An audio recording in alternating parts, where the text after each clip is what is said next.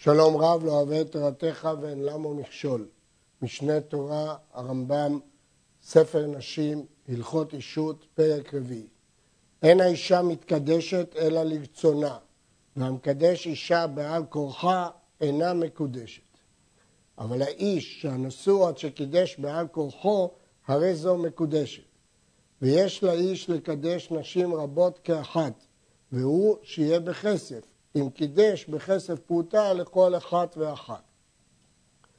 ויש לאחת מהן או לאחר לקבל הקידושין על ידי כולם מדעתם. כן, הרמב"ם פותח שאין האישה מתקדשת אלא לרצונה, והמקדש בעל כורחה אינה מקודשת. ידוע שבכל הלכות קניין המקנה צריך להקנות לרצונו, ואם כן, יש לשאול, האם זאת הלכה כללית בהלכות קניין, או שבנוסף לכך יש הלכה בהלכות קידושין מיוחדת, שאישה לא מתקדשת אלא לרצונה. והמקדש אישה בעל כורחה אינה מקודשת.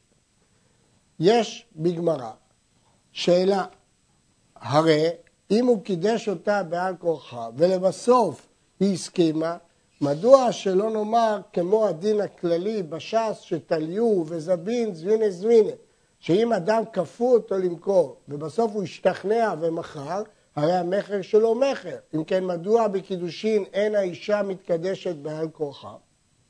הטעם מפורש בגמרא במסכת בבא בתרא. הוא עשה שלא כהוגן, לפיכך עשו לו שלא כהוגן והפקיעו את הקידושין ממנו. זה הפשט הפשוט בגמרא, והמגיד משנה מבין שזהו גם פשט הרמב"ם. אבל האמת היא שהרמב"ם לא אמר את הטעם הזה, הוא נקט סתם אינה מקודשת. ואכן יש שיטת ראשונים שסוברת שהסיבה שלא אומרים פה תליו וזבין זבינה זבינה, כי זה מועיל רק בדיני מקח וממכר. אבל בקידושין נוסף לדין הרגיל של קניין, יש דין נוסף שאין אישה מתקדשת אלא מדעתה.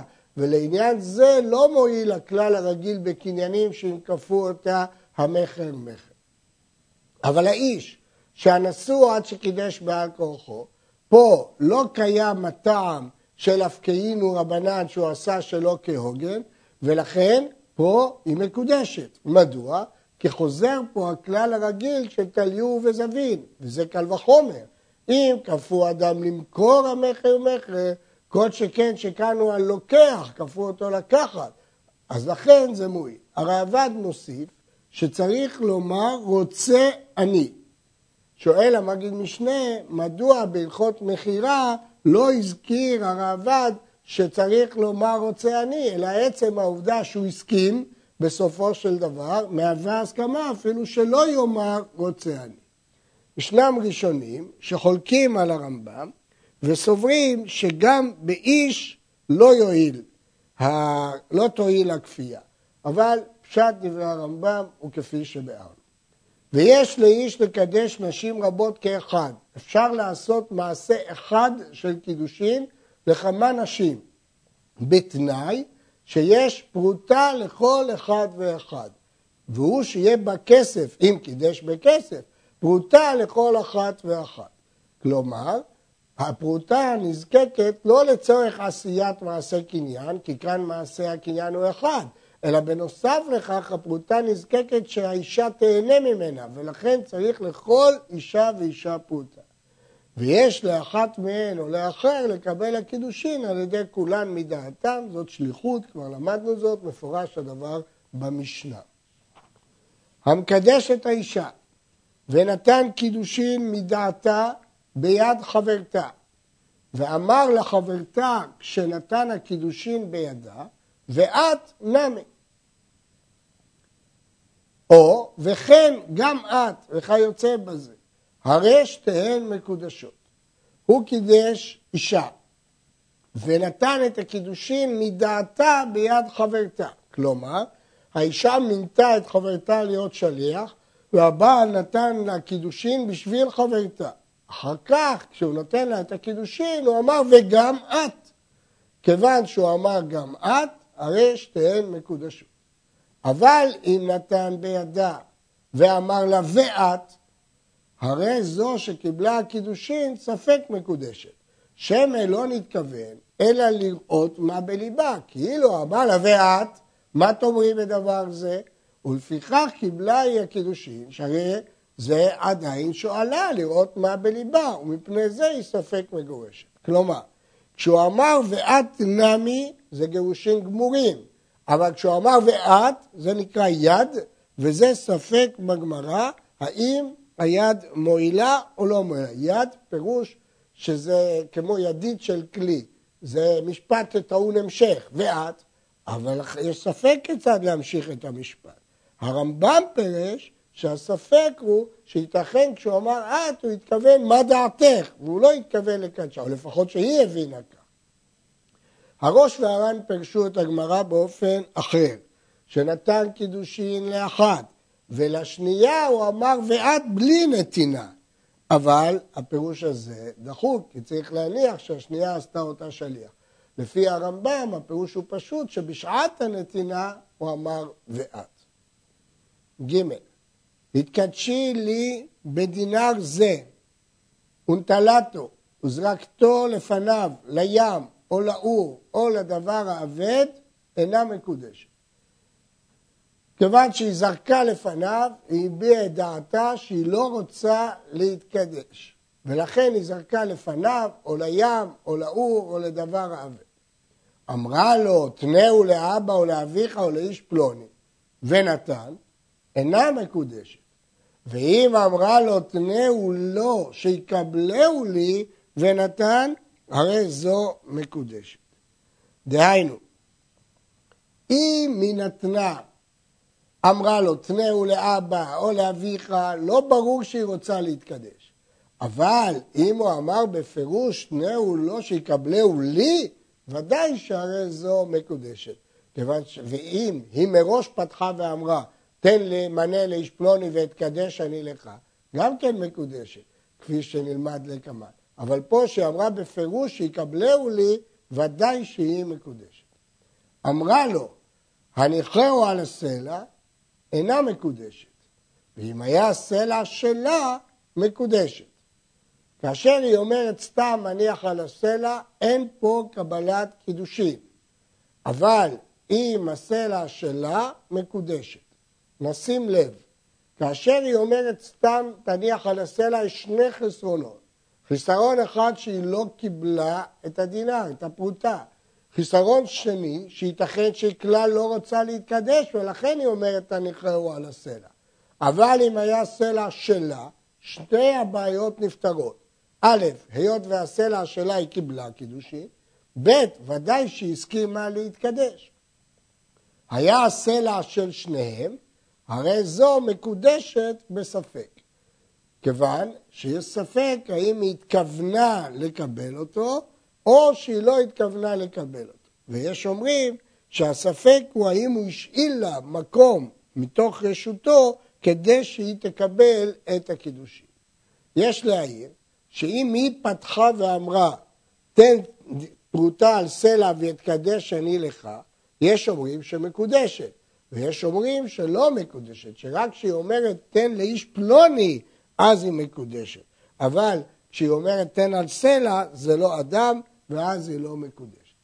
עוד יש להעיר, שהרמב"ם כתב זרקתו לפניו או לים או לאור, אבל גרסת רבנו חננאל זרקה לאור בפניו, כלומר אין סתם זריקה לפניו, אלא לאור או לים או לדבר האבד בפניו.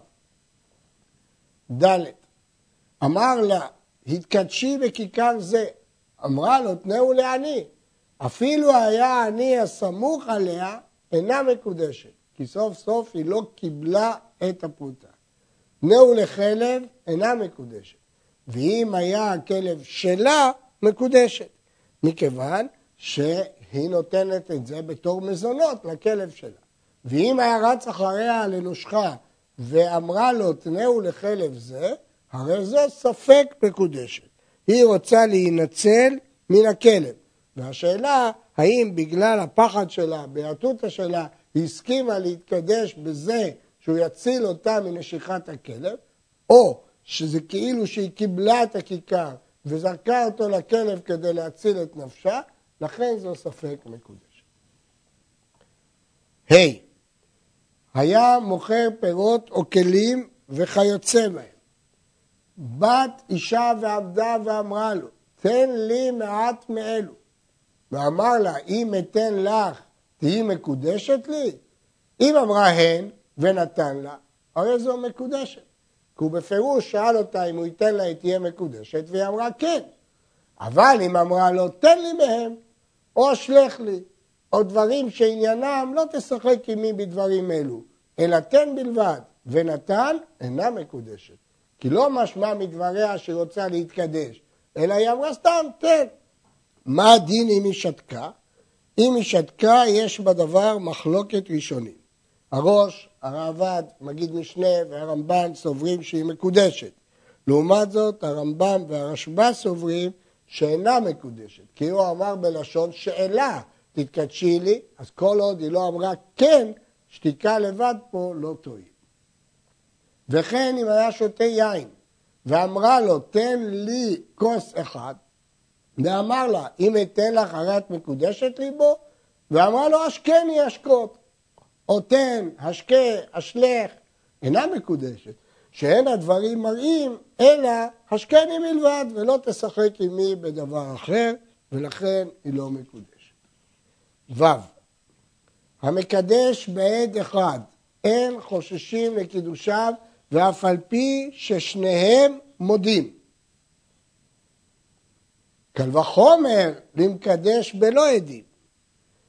אם אדם קידש בלא עדים, אמרנו שהעדים הם תנאי בקידושין, הם עדי קיום, זה אחד החידושים של התורה בקידושין. ולכן גם עד אחד לא מועיל, כי יש לנו כלל, על פי שניים עדים יקום דבר, כי מצה בערווה דבר, אין דבר שבערווה מתקיים בפחות משניים, ולכן עד אחד לא מועיל, למרות שבאיסורים עד אחד מועיל, אבל בקידושין, בגירושין, זה דבר שבערווה, ולומדים גזירה שווה דבר דבר מממונות, שאין דבר פחות משניים. המקדש בפסולי עדות של תורה אינה מקודשת, מכיוון שפסולי עדות של תורה כאילו אין עדים בכלל. אז אם אין עדים, אמרנו כבר שהיא אינה מקודשת. בפסולי עדות של דברי סופרים, או בעדים שהם ספק פסולי תורה. אם כן, כאן יש ספק אם יש עדים. אם הם פסולי עדות מדבריהם, אז הרי מהתורה יש כאן עדים כשרים. ואם זה ספק, אז הרי זה קידושי ספק. אם רצה לכנוס, חוזר ומקדש בכשרים. ואם לא רצה לכנוס, צריכה ממנו גט בספק. עלינו להדגיש שיש כאן שני דינים. לגבי פסולי עדות מדבריהם, הרי הולכים לחומרה. אז זה לא בדיוק גט לספק, אלא גט לחומרה. ואילו לגבי עדים שהם ספק פסולי דאורייתא, זה קידושי ספק, ולכן הגט הוא ממש גט מספק. מהם פסולי עדות מדברי סופרים? לדעת הרמב"ם, בהלכות עדות פרק י"ג, כל הנלמדים מהמדרש, מדרשות חכמים, הם מדברי סופרים, כפי שהוא כתב בשורש השני של ספר המצוות. הרשב"א והרמב"ן חולקים, כפי שמבוארים הדברים בהשגות לספר המצוות. ואפילו כפרה האישה והכחישה את העדים, ואמרה לא קידשתני, כופין אותה לקח גט. וכן דין כל קידושי ספק. אם רצה לכנוס, חוזר ומקדש, ודאי. ואם לא רצה, צריכה ממנו גט בספק. יש להעיר שדין קידושי ספק, אם עמד אחר וקידשה, אז היא מקודשת לשני, מספק, וצריכה גט משניהם. הלכה ז' קטן שקידש, אין קידושיו קידושין. צריך דעת קידושין. אבל גדול שקידש את הקטנה, הקטנה היתומה, או קטנה שיצאת מרשות אב, אם הייתה פחותה מבת שש, אף על פי שהיא נבונת לחש ביותר, ומכרת ומבחנת, אין כאן שם קידושין, ואינה צריכה למען. ואם הייתה מבת עשר ומעלה, אף על פי שהיא שכלה ביותר, הואיל ונתקדשה לדעתה, הרי זו מקודשת למיעון. הייתה מבת שש עד סוף עשר, בודקים את יופי דעתה. אם מבחנת ומכרת עסקי הנישואים והקידושין, צריכה למען. ואם לאו, אינה מתקדשת למיעון ואינה צריכה למען. נבהר את הדברים. קטן שקידש, אין קידושיו קידושין כי צריך דעת. אבל גדול שקידש קטנה שאין לה אב, יתומה, או שהסיעה אביה והתאלמנה והתגרשה, היא כבר לא ברשות האב. אז ברור שזה לא קידושי תורה, שהרי היא קטנה. השאלה היא אם היא צריכה למען בקידושי קטנה, אם היא יוצאת, היא ממאנת. האם נאמר שהיא צריכה למען, או שזה כלום, כאילו לא נעשה שום דבר והיא אפילו לא צריכה למען. אומר הרמב"ם, תלוי. אם היא פחותה מבת שש, אפילו שהיא נבונת לחש וחכמה, לא מועיל כלום. הדברים האלה הם חסרי משמעות, ולכן היא אפילו לא צריכה למעט. אם זה מעל גיל עשר, אפילו שהיא זכלה, אז חלים הקידושים לעניין מעון, אני מדגיש, לא לעניין קידושי תורה, רק לעניין שהיא צריכה למען, כפי שנלמד בהלכה הבאה. בין שש לעשר בוחנים אותה. אם היא מבחנת ומכרת ויודעת עסקי נישואים וקידושין, צריכה למען, ואם לאו, אינה מתקדשת למיעוט. הרמב"ם למד את הכללים האלה על פי הגמרא ביבמות, שאומרת תינוקת שאינה יכולה לשמור את גיתה, אינה צריכה למען.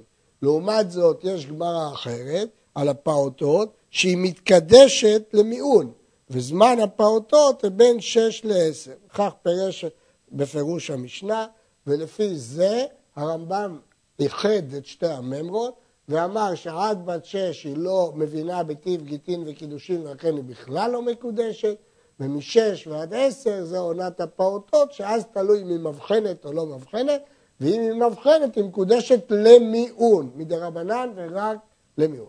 הרעב"ד חולק ויש לו הסבר אחר בסוגיה. ח. כיצד מתקדשת למיעון? אמרנו שמעל גיל עשר או בין שש לעשר אם היא חכמה, היא מתקדשת לא קידושי תורה, אלא לעניין מיעון. מה פירוש הדבר? שאם נתקדשה ולא רצת לשב עם בעלה, צריכה למען בפני שניים ולומר, איני רוצה בו, ויוצאה בלא גט כמו שהתבהר בהלכות גירושין, וזוהי הנקראת ממאנת. היא לא יכולה סתם לעזוב את הבית. היא צריכה לעשות מיעון בפני שניים. בפני שני עדים לומר, אני ממאנת בקידושין האלה. ואז היא יוצאה בלא גט. ולמה יוצאה בלא גט? מפני שאין קידושי הקדושין גמורים מהתורה, אלא קידושי קטנה זו מדברי סופרים היו תנאים. אז מה המשמעות של הקידושים הללו? שאם ישבה עם בעלה עד שגדלה, גמרו קידושיה ונעשית אשת איש גמורה ואינו צריך לחזור ולקדשה אחר שגדלה. ואם לא רצה תשב, צריכה למען ותצא בלא גט. ובכן, קטנה כזאת, בין שש לעשר חכמה או מעל עשר, שהתקדשה לא על ידי אביה, היא יתומה. הקידושין הם מדי רבנן, ולכן אם היא תמהן בפני שני עדים היא יוצאת בלא גט. ואם היא לא מהנה, והיא נשארה תחת בעלה, החידוש הוא, היא לא צריכה קידושין חדשים משתגדיל. מחשיבים את הקידושין הראשונים. ברמב"ם לא כתוב תנאי והוא שבעלה יבעל אותה אחרי שהיא תגדל. הוא כתב אם ישבה עם בעלה עד שגדלה. אבל הרבה ראשונים אומרים שכדי שתהיה דאורייתא דווקא עם בעל. והאמת שהרמב"ם עצמו כותב את זה, לא כאן, אלא בהלכות גירושין, ששם הרמב"ם באריכות מביא את דין מעון. כלומר, מה שהוא רמז פה, ישבה עם בעלה עד שגדלה, הכוונה שבעלה בא עליה. אחרי שגדלה. ט. חירש שנשא פיקחת, וכן חירשת שנישאת לפיקח, אין קידושיהם גמורים מן התורה, אלא מדברי סופרים. חירש הוא חירש אילם שאין לו דעת, וגם חירשת אין לה דעת, לכן הקידושים הם רק מדברי סופרים. לפיכך, אם בא פיקח וקידש אשת חירש הפיקחת, הרי זו מקודשת לשני, קידושים גמורים, ונותן גט, והיא מותרת לבעלה החירש. אבל השוטה שקידש פיקחת, או פיקח שקידש שוטה, אין כאן קידושין כלל, לא מדברי תורה ולא מדברי סופרים. חירש וחירשת, אמנם אין בהם דעת, אבל חכמים תקנו להם קידושין, כדי שלא יתגרו בהם. אבל שוטה ושוטה, אין בכלל קידושין, כלל. לא מדברי תורה ולא מדברי סופרים. אבל פיקח שנושא חירשת, או חירש שנושא פיקחת, הקידושים חלים מדברי סופרים. ולפיכך, אם יבוא פיקח אחר ויקדש אותה, היא צריכה גט מהשני, ואז היא חוזרת לבעלה החירש הראשון. הרעב"ד חולק על זה. הוא אומר לא, גם אחרי שהפיקח ייתן לה גט, היא אסורה לבעלה הראשון החירש. מדוע? גזרה, שמא יאמרו שזה מחזיר גרושתו אחר שנישאת לאחר. הרמב"ם לא חשש לכך בקידושי דרבנן. י. סריס שקידש, בין סריס חמה, בין סריס אדם, וכן איילונית שנתקדשה, הרי אלו קידושין גמורים. להלכה יש הבדל בין סריס אדם לבין סריס חמה לגבי איסור לבוא לקהל, אבל זה לא נוגע לכאן. מדוע? כי גם סריס שאסור לו לבוא בקהל זה לאו. כיוון שזה לאו, יש לנו כלל שכל העבירות שהקידושין שהן בלאו, בדיעבד הקידושין חלים, ולכן היא צריכה גט, כי הקידושים הם קידושים גמורים. י"א טומטום ואנדרוגינוס שקידשו אישה או שקידשן איש, הרי אלו קידושי ספק, וצריכה גט מספק. כיוון שטומטום ואנדרוגינוס זה ספק איש, ספק אישה, אז אם הם קידשו אישה או שאיש קידש אותם, יש פה ספק, וצריכה גט מספק. כותב הרעב"ד, ולמה הם צריכים גט מספק? הלא אינם ראויים להינשא כלל, שבכלל הם לא ראויים להינשא, ולכן לדעתו בכלל זה לא קידושין. אבל הרמב"ם הזכיר שני דברים, כשקידשו הם וכשנתקדשו. כשקידשו, דבר פשוט שצריכים לתת גט להתיר אישה זו, כי יש ספק אם איש קידש אותה או אישה קידשה אותה. אבל כשנתקדשו הם, מדוע הצריך רבנו גט? כדי שהבעל להם דרך נקובתם לא ייקרא בעל אשת איש. י"ב המקדש אחת מן האריות לא מחייבי לאווים, אלא מאיסורי ערווה לא עשה כלום, שאין קידושים תופסים בערווה. קידושים לא תופסים באריות, הם תופסים בחייבי לאווים, אבל לא באריות. למשל, אם הוא קידש את אחותו או את אמו, הקידושים לא חלים כלל. חוץ מן הנידה. יש יוצא מן הכלל, נידה כתובה בפרשת עריות, ואף על פי כן, המקדש את הנידה, הרי זו מקודשת קידושין גמורים, ואם הוא רוצה לגרש אותה, צריכה גט. ואין ראוי לעשות כן.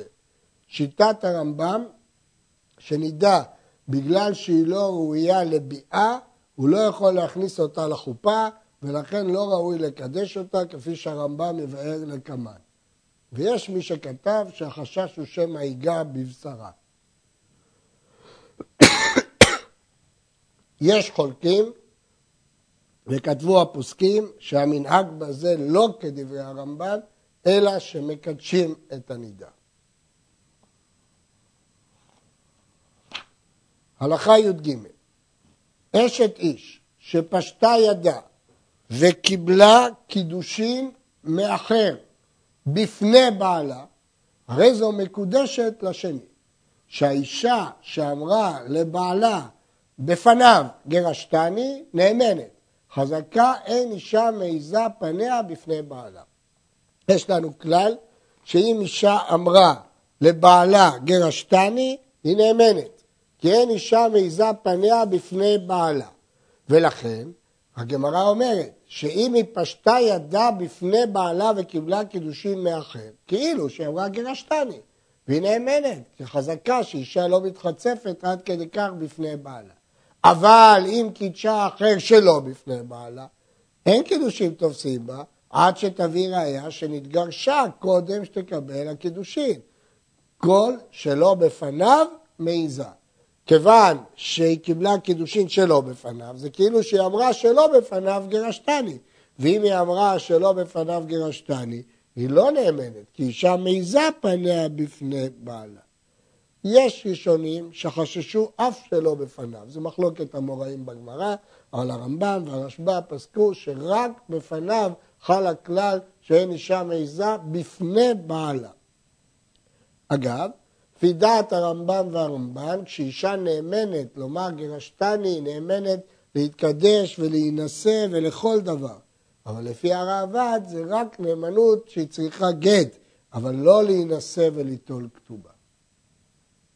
הלכה י"ד המקדש אחת מן השניות, שניות הם איסורי נישואים מדרבנן, שחכמים הוסיפו על האריות של התורה, כפי שנלמד בהלכות איסורי ביאה.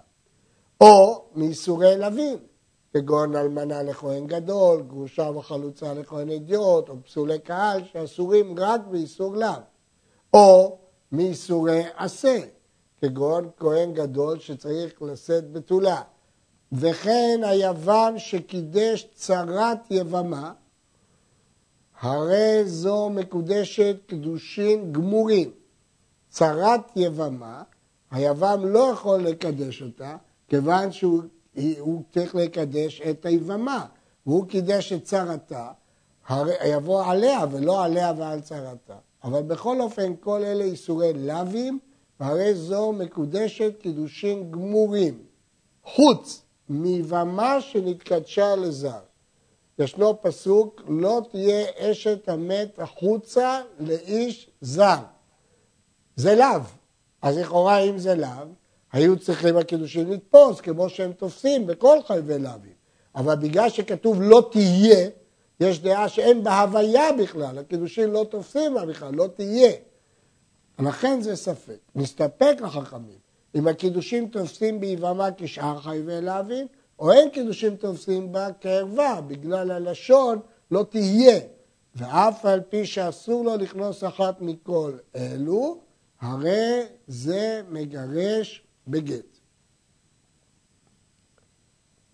ט"ו המקדש גויה או שפחה אינן קידושין, אלא הרי אחר הקידושין כמו שהייתה קודם הקידושין. וכן גוי ועבד שקידשו בת ישראל, אין קידושין, אין קידושין. אם כן, אדם שמקדש גויה או גוי שמקדש בת ישראל, אין לזה שום משמעות. קידושין לא קידושין כלל. ישראל משומד, אם הוא ישראל מומר, שקידש, אף על פי שהוא עובד עבודה זרה ברצונו, ויש לנו כלל שמי שעובד עבודה זרה הוא מומר לכל התורה כולה, הרי אלו קידושין גמורים, סוף סוף יש לו דין של ישראל, למרות שהוא משומד. הוא צריכה ממנו גט. בוודאי שהיא צריכה ממנו גט. יש להזכיר שיש דעה מיוחדת של רבי יהודה גאון, שאחר כך עסקו בו רבות, הראשונים והאחרונים והפוסקים, לגבי אחת שזקוקה לייבום של מומר. ועל ידי זה היא תתעגן כל ימי חייה, האם אפשר להקל בזה או לא, ישנם דיונים רבים בדבר לגבי ייבום, אבל לגבי קידושיו, קידושים גמורים וצריכה ממנו גט. ט"ז המקדש אישה שחציה שפחה וחציה בת חורים אינה מקודשת קידושים גמורים עד שתשתחרר. וכיוון שנשתחררה, גמרו קידושיה. כקידושי קטנה שגדלה, ואינו צריך לקדשה קידושין אחרים. אומר הרמב"ם, אם אדם קידש חציה שפחה וחציה בת חורית, הקידושים תלויים עד שתשתחרר. לפני שהיא תשתחרר, היא לא מקודשת קידושין גמורים. אבל יש משמעות לקידושין, כי מיד כשהיא תשתחרר, הקידושין חלים, כמו קטנה שגדלה, ואין צריך קידושין אחרים. האם צריך לבעול או לא צריך לבעול? לכאורה קשה. הרי אם זה ספק, מדוע גמרו הקידושים? אלא אם נאמר שבעל, הרי הוא לא יודע, גם הוא בספק שחציה שפחה וחציה, כמו שאנחנו לא יודעים. אז אם כן, אולי הוא לא בעל לשם קידושין. אבל הרמב"ם לא הבין כך. הכסף משנה הבין אפילו שלא בעל, וכל הספק הוא לאחר, אבל בשביל עצמו אין ספק, הקידושין גמרו. אחרים חלקו עליו ופרשו את הרמב"ם דווקא כשבעל אחרי שהשתחררה, ובזה נגמרים הקידושין הקודמים. בא אחר וקידשה אחר שנשתחררה, הרי זה ספק קידושין לשניהם. ואיזוהי שפחה חמורה, חרופה האמורה בתורה? זו מי שחציה שפחה וחציה בת חורין שקידשה עבד עברי. ומי שחציו עבד וחציו בן חורין שקידש בת חורין, הרי זה ספק קידושין. ובכן, מהי שפחה חרופה שיש לה פרשה שלמה בתורה, בקורבן אשם? זה מי שחציה שפחה וחציה בת חורין שקידש אותה עבד עברי. אבל אם קידש אותה ישראל, הרי זה קידושי ספק. י"ח שיקוג שקידש, קידושיו קידושין, ואף על פי שנשתכר הרבה, ואם הגיע לשחרורתו של לוט, אין קידושיו קידושין, ומתיישבים בדבר זה. ההלכה היא ששיכור כפיקח לכל דבריו, כך הברייתא במסכת עירובין, אלא שפטור מתפילה. אבל זה עד שחרורתו של לוט ולא יותר. אבל כיוון שיש פה חשש של ערווה דאורייתא, מתיישבים בדבר הרבה לבחון איזה שלב של שיכור הוא היה, כדי לא להוציא אותה בלא גט. י"ט המקדש בפחות מפרוטה אינה מקודשת. המינימום של כסף קידושין, לפי בית הלל, פרוטה. קידשה באוכל או בחלי וכיוצא בו, ששווה פחות מפרוטה. הרי זו מקודשת בספק וצריכה גט מספק, שמת דבר זה שווה פרוטה במקום אחר. הלמדת שכל המקדש בשווה כסף, אם היה שווה פרוטה באותה מדינה, הרי אלו קידושי ודאי, ואם אינו שווה פרוטה, הרי אלו קידושי ספק. ובכן, יש לנו כלל שמופיע בגמרא, חיישינן שמא שווה פרוטה במדי. אומר את זה שמואל לגבי המקדש אישה בתמרה. אולי במדי יש, יש בזה שווי של פרוטה. חוששים. יש שואלים, הרי אין להקדש של המקומו ושעתו בלבד. הרי כל דבר נבחן לפי מקומו ושעתו. אבל כאן רואים לא כך, שיש חשש שמא שווה פרוטה במדי, ולכן היא ספק מקודשת. מה הדין? אם ודאי זה שווה פרוטה במדי. מהרמב"ם משמע שהיא תהיה מקודשת בוודאי, אבל הרשב"א אומר לא, שאפילו ודאי ששווה פרוטה במדי, עדיין היא ספק מקודשת, כיוון שזאת רק חומרה, אין, כל ממון נבחן רק לפי מקומו ושעתו. יראה לי, מחדש הרמב"ם, בלי מקום, שאם קידש בתבשיל או בירק, שאינו מתקיים וכיוצא בהם, אם לא היו שווה פרוטה באותו המקום, אינה מקודשת כלל, שהרי דבר זה אינו מגיע למקום אחר עד שייפסד ויאבד ולא יהיה שווה כלום. ודבר של טעם הוא זה וראוי לסמוך עליו. כן הרמב"ם מחדש חידוש, שמה שאמרנו חיישינן שמא שווה פרוטה במדי, לא בגלל ששם שווה לכן פה מקודשת, אלא מפני שהיא יכולה לקחת את הכלי הזה לשם ואז תמכור אותו בפרוטה. אבל אם זה ירק, שעד שיגיע לשם הוא ייפסד, מה אכפת לי שהוא שווה פרוטה במדי? הרי הוא קידש אותה כאן, והירק הזה לא יכול להגיע למדי ויישאר שווה פרוטה. מחדש הרמב"ם שבמקרה כזה אינה מקודשת, והרמב"ם סומך על הסברה הזאת שלו. כ' אגב, כשאמרנו קידושי ספק, יש אומרים שזה דין דה רבנן, לא ממש ספק. המקדש אישה בפחות מפרוטה, או שקידש שתי נשים בפרוטה, אף על פי ששלח סבלונות אחר מכן, אינה מקודשת. וכן קטן שקידש, אף על פי ששלח סבלונות אחר שהגדיל, אינה מקודשת. שמהחמת קידושין הראשונים של אחת, שהיו קידושים פסולים, אדם קידש אישה בקידושים פסולים, פחות מפרוטה, אחר כך הוא שלח מתנות יקרות. אבל למה הוא שלח מתנות יקרות? על סמך שהוא חשב שהקידושין חלו, והקידושין לא חלו כי הם פחות משווה פרוטה. אנחנו לא מחברים את הפרוטה הסבלונות ואומרים שזה השלמת כסף הקידושין. כי הוא קידש בפרוטה, הוא רק שלח לאחר מכן מתנות. כ"א המקדש את האישה בכסף או בשטר, אינו צריך שייתן הקידושין לתוך ידה, אלא כיוון שרצת לזרוק לקידושיה, הוא זרקן בין לתוך ידה, בין לתוך חיקה, או לתוך חצרה, או לתוך שדה שלה, הרי זו מקודשת, כי הקידושין הגיעו אליה. אמנם, הרמב"ם לא הזכיר שצריך חצר משתמרת, ושצריך עומדת בצד חצרה, אבל בהלכות מתנה הוא הזכיר את זה.